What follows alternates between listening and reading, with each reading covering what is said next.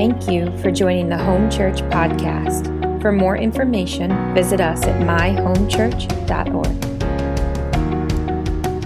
As the ushers are going around, my sermon title for this morning is Conquering and to Conquer. And this is taken out of Revelation chapter 6. If you want to turn there, Revelation chapter 6, verse 2.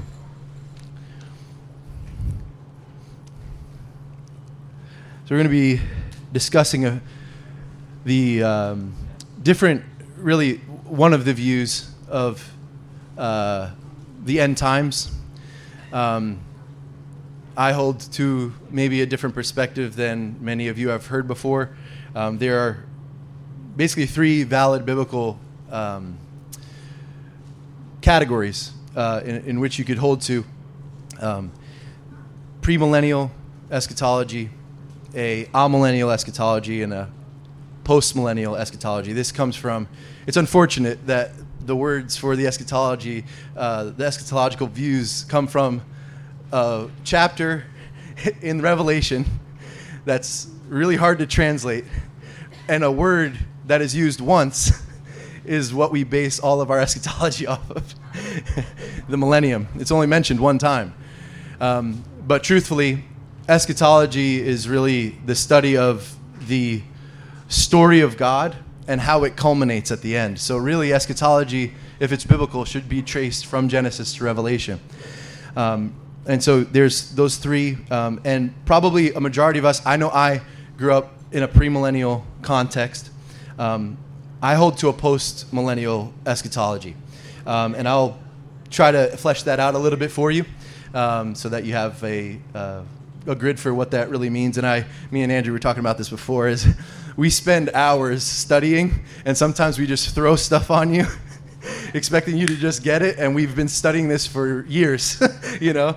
Um, and so I, I really want to take you by the hand. I don't want to leave anyone behind, and I wanted to show you that there is hope for the future, because Christ has conquered, and He has conquered, and He's conquering now, and He will conquer. So Revelation chapter six, verse two. And I looked, and behold, a white horse, and its rider had a bow, and a crown was given to him, and he came out conquering and to conquer. Now, there are different views on who this is. Some people just throw this up to one of the four horsemen in the book of Revelation. I believe this is Jesus. Um, and the reason why I come to that conclusion is because this rider is riding a white horse. We know uh, elsewhere in Revelation, Jesus is riding a white horse. This rider receives a crown. Christ is the crowned conquering king. The thing that throws everyone off is that he has a bow in his hand instead of a sword. But that actually doesn't throw anything off because in Revelation 19, the sword is coming forth from his mouth, it's not in his hand. the bow is actually, if you trace it back, I was like, this is the, it was the part that I was stumbling over. Can this really be Jesus? But actually, if you look through the Old Testament, many, many, many times Yahweh is depicted as holding a bow in his hand and slaying his enemies. So this is perfectly in alignment with Christ, the conquering king, who is not just man, but Yahweh. And so this is uh, my, I guess, apologetic for why I believe this is Jesus. So I feel like the Lord has been really authoring faith to trust that He truly is King. Week after week, we've been singing about it. In the prayer room, we've been singing about it, praying into it. And whether we believe it or not, here, many of us believe here that He is conquering King. because the Spirit knows that He's conquering King. And so many of us live our life as if He has conquered because He has. And sometimes we need our, our mind to catch up with what has been deposited on our heart by the Spirit. And so this may sound contrary to maybe particularly what you've been brought up in, and that's totally okay. Um, but the thing is that we have to wrap our mind around, and, and I'm going to give a defense of the position that I hold to because I believe it. and I believe if someone was else to come up here and had a different view, and there are different views represented in our congregation, so I'm not trying to knock any other view. But if you were to believe something, I would hope that you would defend it. so I'm going to defend my position today. And you hear it come out through everything because this, um, this position of, of eschatology, um, it really informs my Christian life. So every part of my Christian life is informed by the fact that Christ has conquered, that he's conquering now, and that he will conquer in the end. Um, and so this is how I live my life as under the lordship of the one who sits on the throne right now. That we're not waiting for him to take a throne, that when he ascended, he took a throne. And that is the throne of David. And the increase of his government and of peace, there will be no end. So these are the, the scriptures that I want to, to really run to you and, and to, for you to be able to be deposited in your heart. I want you to marvel at the majesty and the power and the dominion and the triumph of Christ in time. That we're not waiting for this to happen in the future. John Piper says the task of the pastor is to reestablish the dominion of God in the hearts of God's people. So uh, I want to read just a few uh, people in church history that have held to the, the view that I um, am advocating for. Uh, basically, let me, let me quickly just so you have a better understanding. A premillennial view would be that the trajectory of time is pretty rocky. It's going to be kind of highs, kind of lows, um, but mostly the decline of time, in time, sin will increase, brokenness will increase, and then Christ will come and establish his kingdom, um, and then we'll put all things right. An amillennial view is kind of that Jesus is reigning now, and there's kind of uh, there's evil that's happening, but Christ comes in and matches it with glory, and there's this kind of this pattern throughout history: the high and the low, and the high and the low. But there's no real like trajectory. It continues, and then Christ returns at some point to establish uh, or continue in the kingdom. Um, as a postmillennialist, we would believe that Christ at the ascension took his throne, established the kingdom, and from now on, he is conquering and putting every enemy under his feet. In Psalm 110, it says that um, my Lord, or the Lord said to my Lord, Sit here until I make every enemy a footstool for your feet. And so I believe that's the Father speaking to the Son, saying, Sit in this seat until your enemies are conquered. So that's why I believe he'll come after his enemies are conquered, because he's going to sit in that seat. and how does he conquer? Through the church. And so this is this is how I uh, understand, and I've studied this for a very long time, and so this isn't just flippantly being put before you uh, this morning. But this would be uh, a position that's held by Saint Athanasius in the third century. He wrote a very important document for the church on the incarnation. So this is from very early on. Um, Augustine held to more of an amillennial perspective, um, but it's actually an optimistic amillennial perspective, which would be a little bit more in line with a postmillennial uh, view of the conquering of Christ in time. John Calvin uh, held to this. Isaac Watts, the uh, famous hymn writer in the 1700s, uh, the Wesley brothers, Jonathan Edwards, uh, were postmillennialists. William Carey, the uh, basically the the starter of the modern missions movement, uh, was a postmillennialist, um, and they had this confidence, knowing that what they were doing in their day was going to actually make a difference.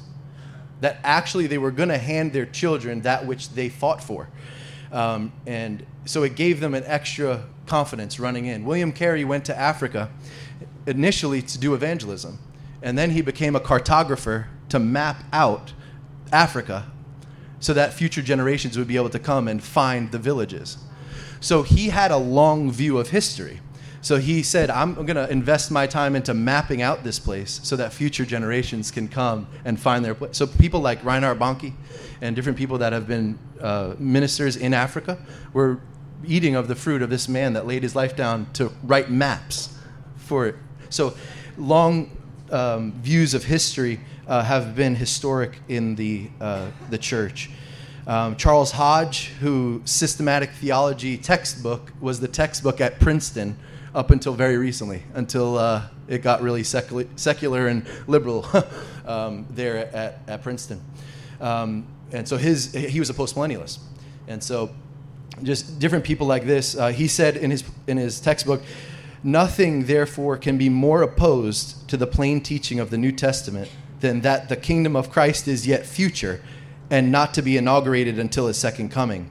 This is to confound his consummation with its commencement.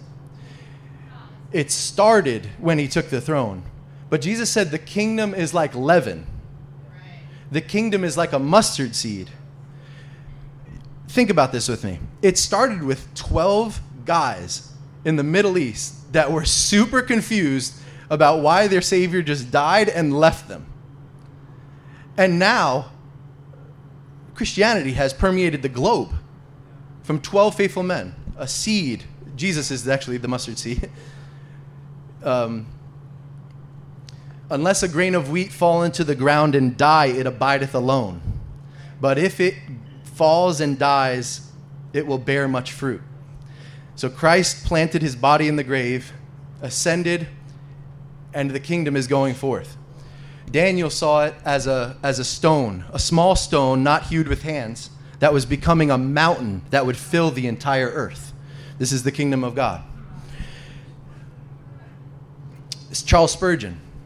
He said, speaking on uh, Psalm 86 in his commentary, he says, David was not a believer in the theory that the world would grow worse and worse, and that the age would wind up in general darkness and idolatry.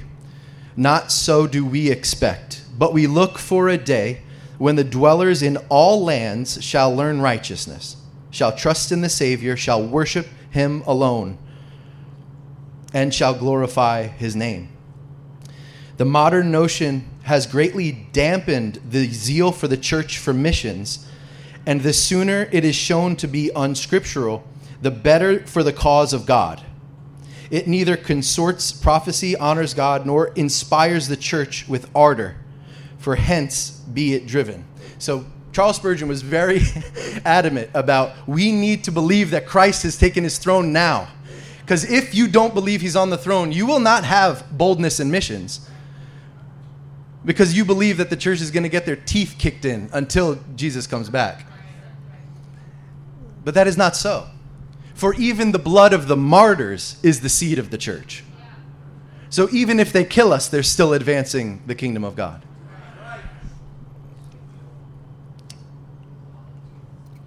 Praise God. This gets me fired up, man. Jesus, help me. Blast off through the roof. So, really, this all hinges on what you believe happened at the ascension of Christ. But truthfully, the, the outpouring of the Spirit at Pentecost was the witness that Christ actually made it to his destination. Because he said, I will ask the Father, and he will give you another. So he ascended to the right hand of the Father and said, Father, would you give them another? And the Holy Spirit fell at Pentecost. So when we demonstrate the kingdom through signs, wonders, and miracles that we've been talking about, we're pointing back to the ascension and saying, yes, Christ really did take his throne. Number two, we're, we're releasing the rule and the reign of Christ on earth as we conquer all of his enemies. 1 Corinthians 15, the famous chapter speaking of the resurrection, it says that Christ will return and to deal with the last enemy, which is death itself. So I propose to you today are we supposed to deal with all the other enemies until the last enemy is ready to be dealt with? So when we heal the sick, we're advancing the kingdom. When we cast out devils, we are advancing the kingdom. We are taking territory for Christ. And he will establish his kingdom because he will receive the reward of his suffering. Psalm 2 Ask of me and I will give you the nations as your inheritance. That is the Father to the Son. Jesus did not forget to ask for the nations, He will have the nations. And thirdly, it points to the return of Christ in the future when He will come and He will destroy the last enemy, death, and rule on earth with us forever. Praise God. So, Revelation 6 chapter 2, it's, it, the Revelation is a really hard book to understand for most because almost the entire book is symbolism from the Old Testament. So if you don't understand the Old Testament, you won't understand the book of Revelation. It's like direct quotes over and over or alluding to pictures and symbols that were given to us in the Old Testament and then brought forward for us to, to see in the Revelation. And it's just one, not multiple, one revelation of Jesus Christ.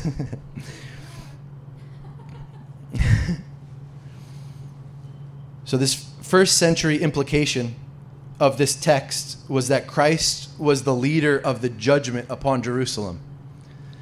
That when Jesus prophesied in Matthew 24 of the destruction uh, of the temple, he said, Not one stone will be left upon another. Christ was the initiator of that judgment.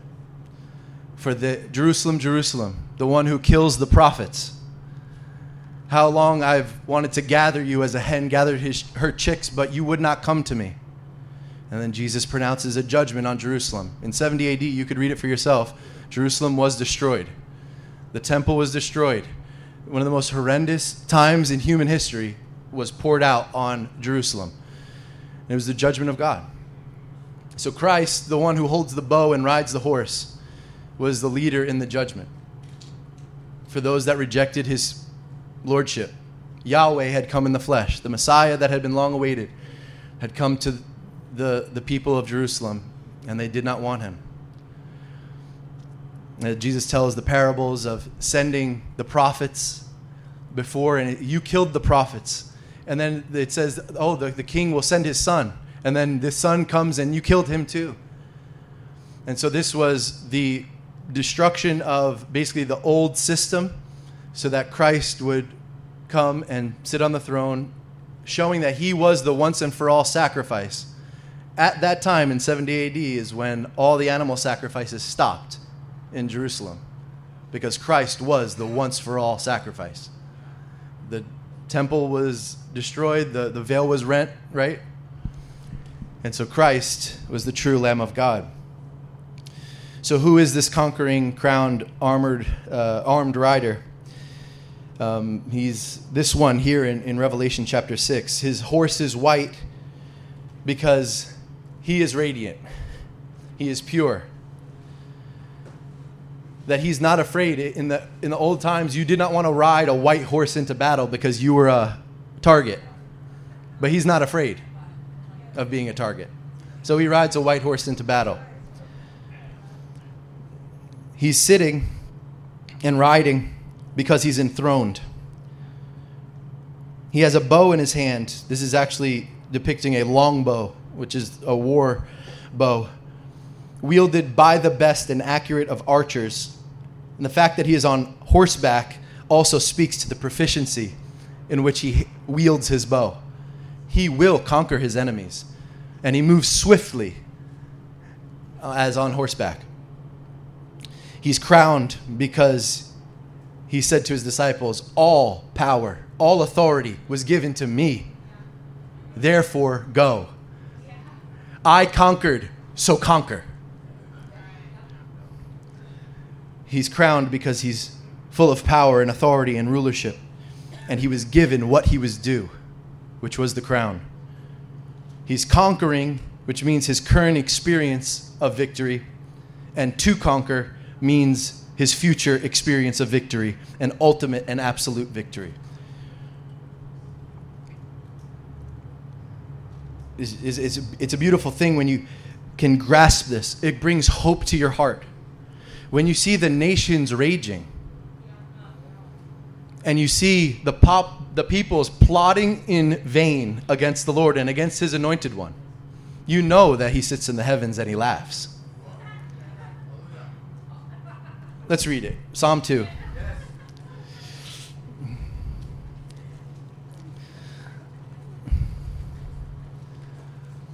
Praise you, Lord.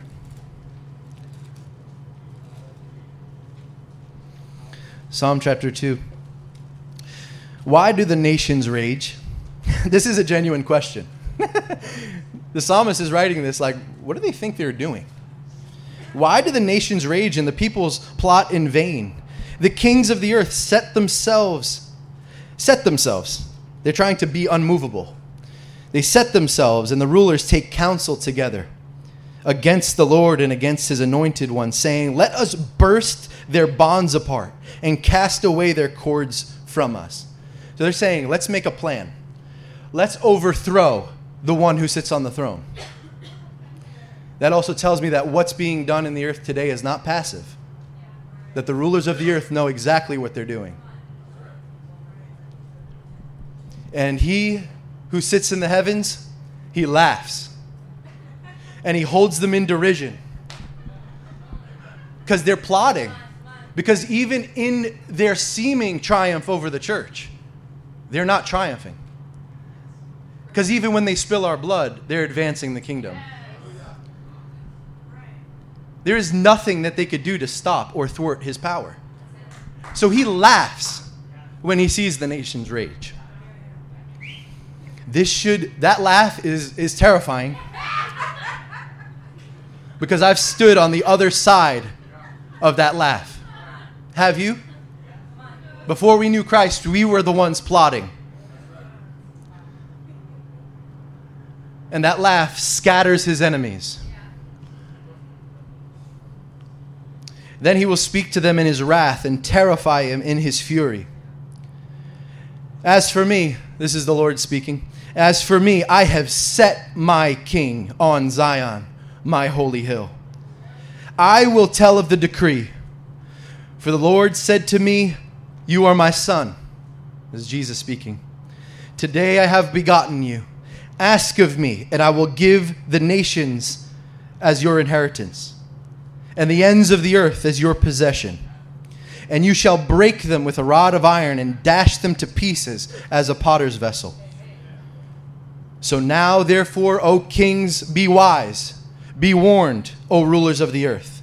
Serve the Lord with fear, and rejoice with trembling.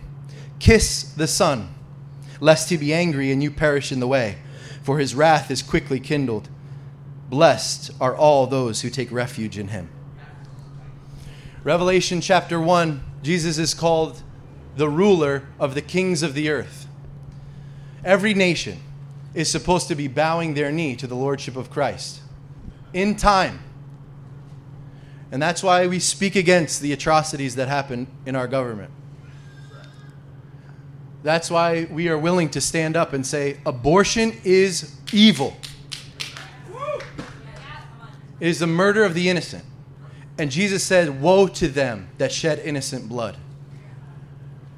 It's not because we have a good cause to stand behind. It's not because it's, it's the majority view. It's because Christ has set a standard. And we are to go into the nations and disciple them, teaching them to obey everything that He commanded us. If He didn't tell us that it was wrong, we wouldn't stand there. But we stand there because He said it. And He's King, He owns us. He purchased us with his precious blood. So he is Lord. If he does not get to tell you what to do, then he is not your Lord.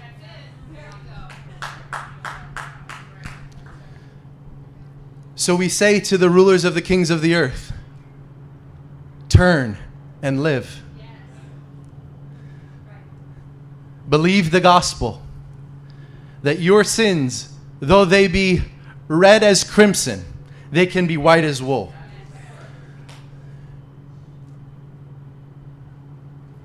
He is the conquering king. And everyone will bow their knee.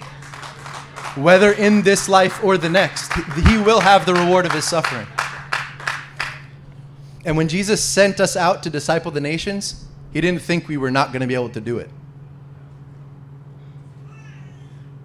He commanded us to do it. It would be cruel for us to, him to command us to do something that we couldn't do.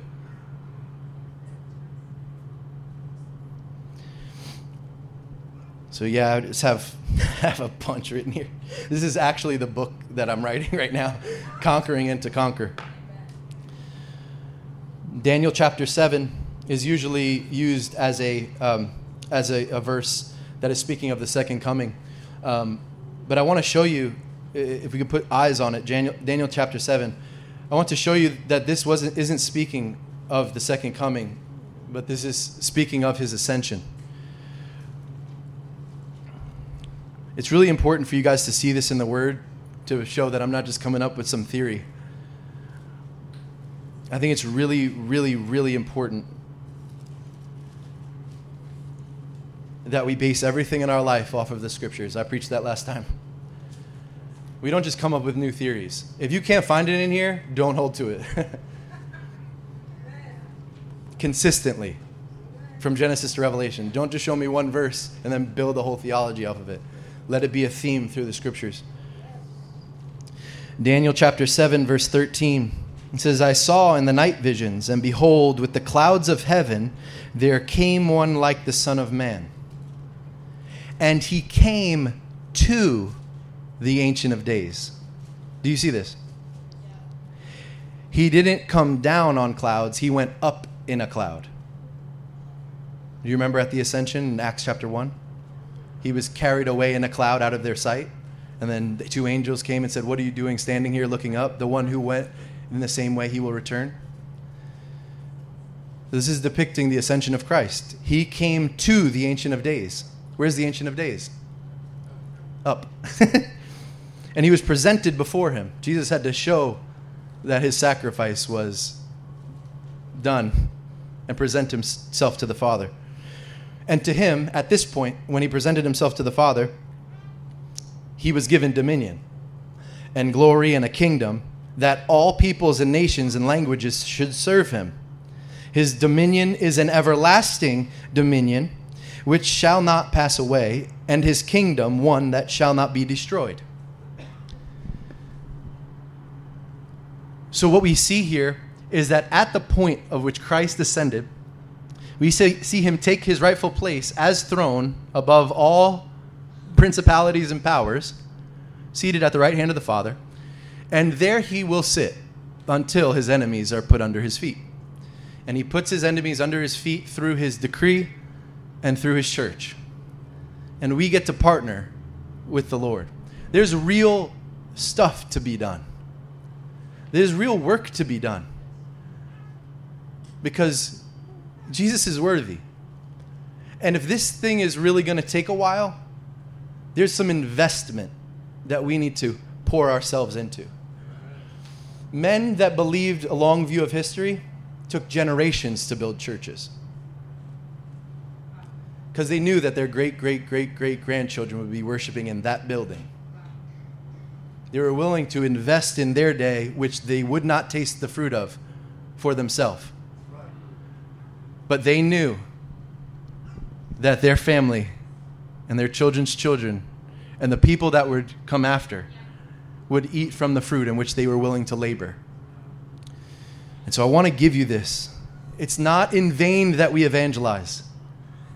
It's not in vain. We are conquering the enemies of Christ. We are bringing people into the kingdom. Do you think that Christ will be outdone?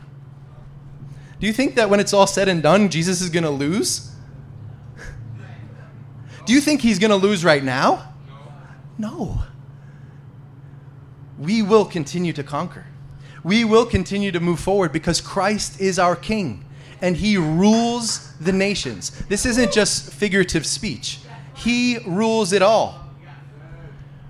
We have a, a saying in theology the already and the not yet. But many people say, when they say that, they mean the already, but the not really. when we say the already and the not yet, we mean that it's starting small and of the increase of his government and of peace. There will be no end. Amen? Acts chapter 3 says that he will remain in heaven until the time of the restoration. 1 1 Corinthians says that he will sit there until he comes to deal with the last enemy, that's death. Psalm chapter 2 said the nations and the ends of the earth are his inheritance. Isaiah chapter 9, if you want to turn there. Isaiah chapter 9, and I'll try to wrap this up. Isaiah chapter 9, I want to show you just two more scriptures, I think.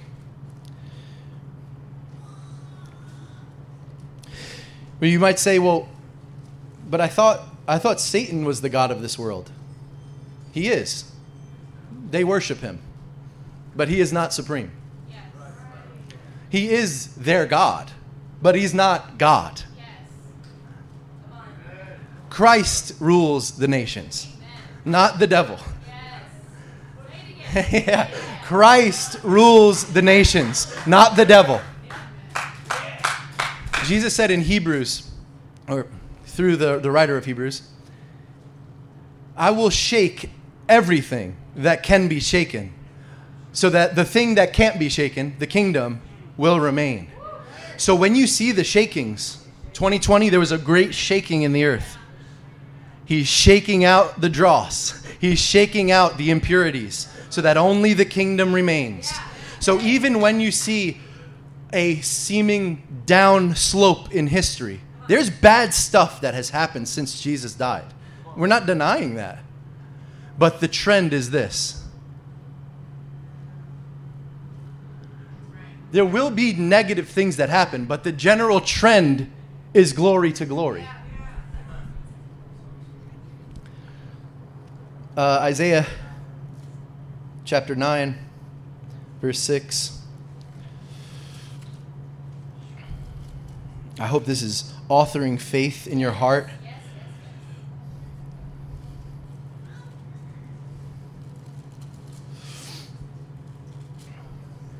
This is the Christmas verse.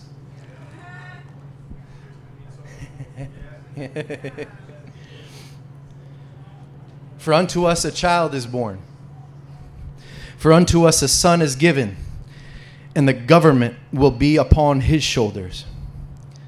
And his name shall be called Wonderful Counselor, Mighty God, Everlasting Father, Prince of Peace. Of the increase of his government and of peace there will be no end.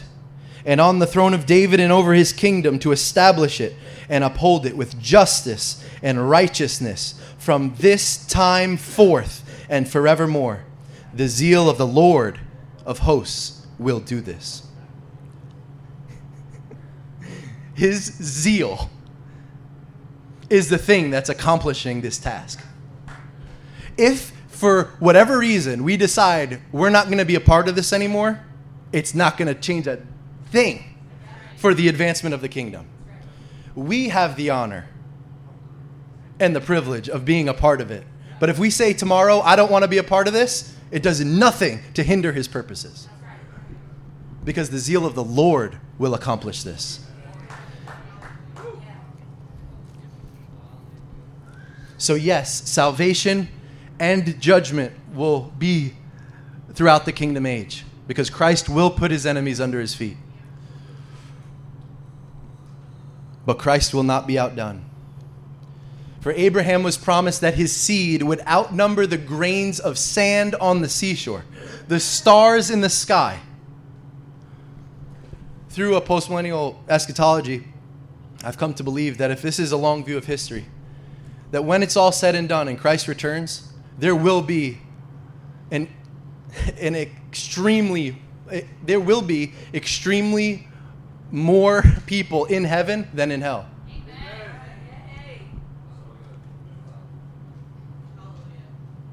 Christ's blood was not shed in vain. If we look through history up until this point, and we see that if we could measure, we can't measure true conversions, there would be more people in hell than in heaven. But Christ will not be outdone, He will have His people. For right now, we might seemingly be the majority. But one day, the knowledge of the glory of God will cover the earth as the waters cover the sea. As hard as the sea this morning tried to be wet, will be how hard it will be for those to know God and see his glory on the earth.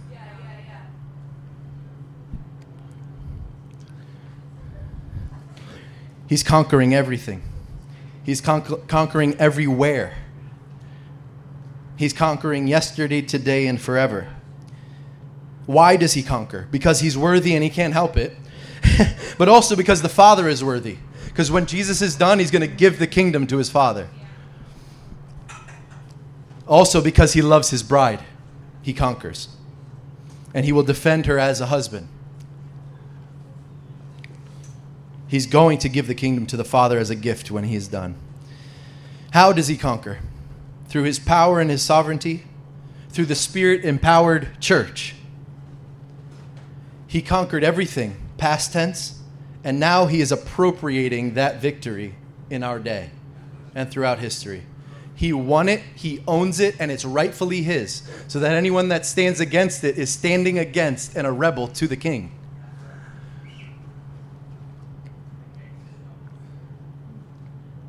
So let me wrap this up. I was having a conversation with someone on, on Facebook not that long ago. It was actually about the issue of abortion.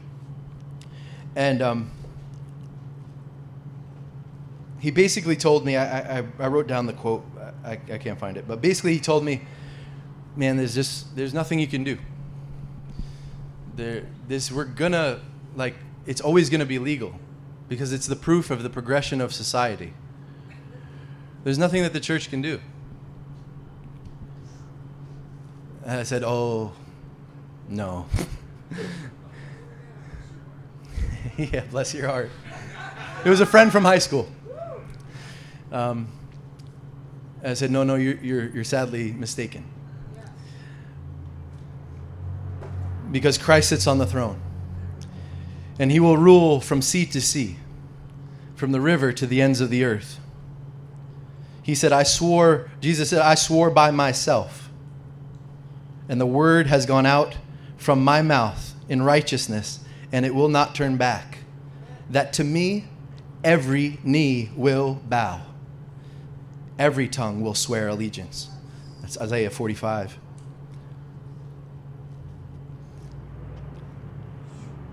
Psalm 22 says, All the nations of the earth will remember and turn to the Lord, and all the families of the nations will worship before you, Lord. For the kingdom is the Lord's, and he rules over the nations.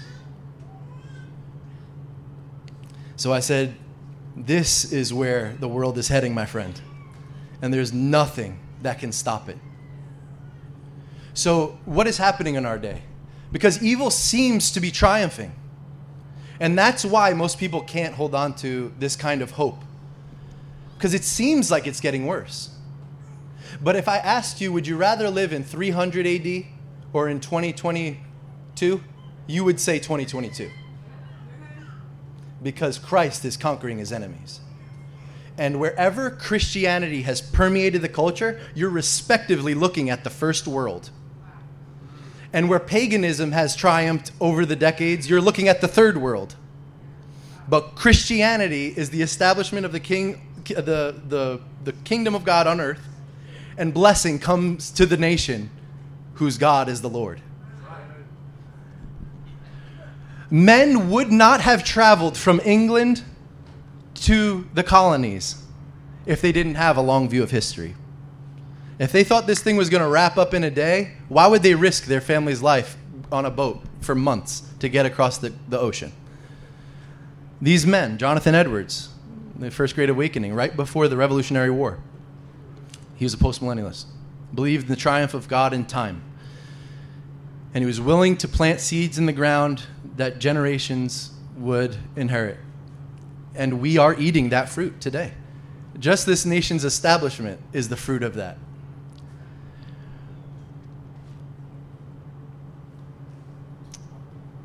Matthew 28. I'll end right here. Matthew 28.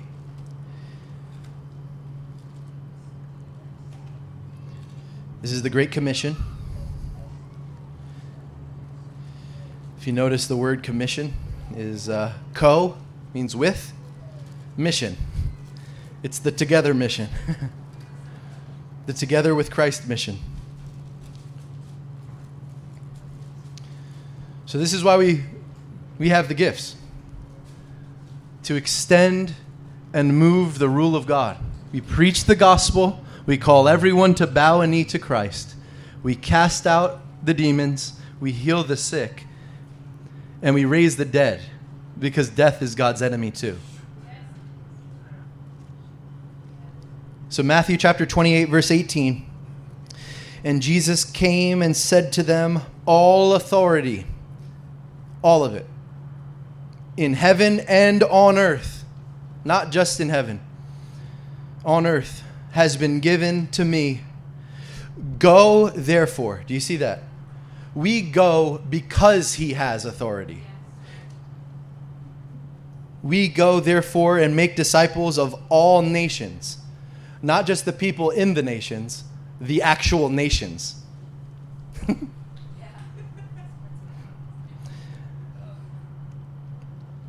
Baptizing them in the name of the Father and of the Son and of the Holy Spirit. And how do we how do we disciple them? We teach them to obey everything that I have commanded you. This is Jesus speaking. And behold, I am with you even unto the end of the age.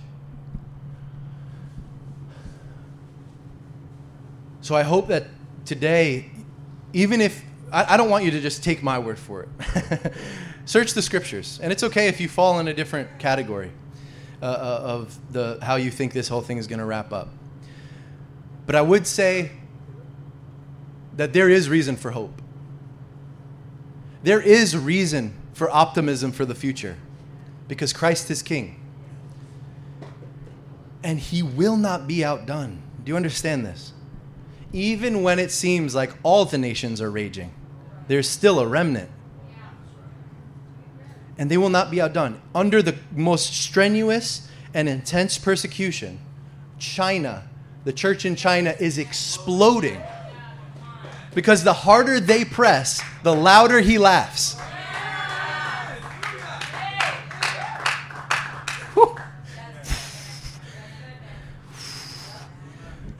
Oh, Jesus. Come on, let's close our eyes. The harder they press, the louder he laughs.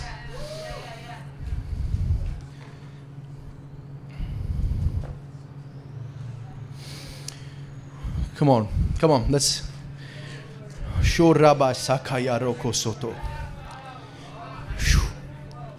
Arise, O Lord, and let your enemies be scattered.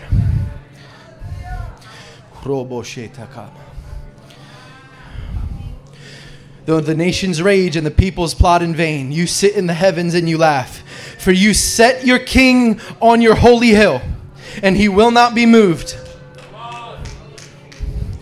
Lord, we rally behind the King today.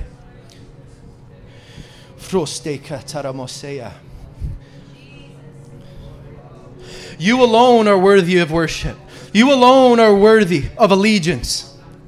And today we bow our knee to you, King Jesus. Again, we lay our lives down before you. Do whatever you want to do through us, that you would receive the reward of your suffering. God, I don't want to be left out. I don't want to be left out in this conquering.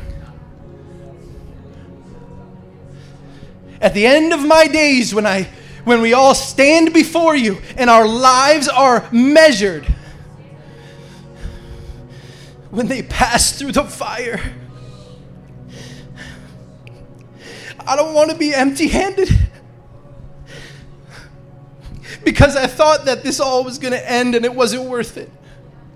That you weren't worth it. Jesus, you're worth it. Oh, when our lives are tried by fire in that day. May gold and silver and precious jewels be spilled out before our God because the King is worthy. Lord, stamp eternity on our hearts today. Stamp it on our eyes that when we look around and we see the seeming triumph of evil, that we will hear the laugh of our God. That when we lift our eyes and we're scared of the battle ahead of us, Holy Spirit, I ask that you would open up the eyes of this church to see that there are more that are for us than that are against us.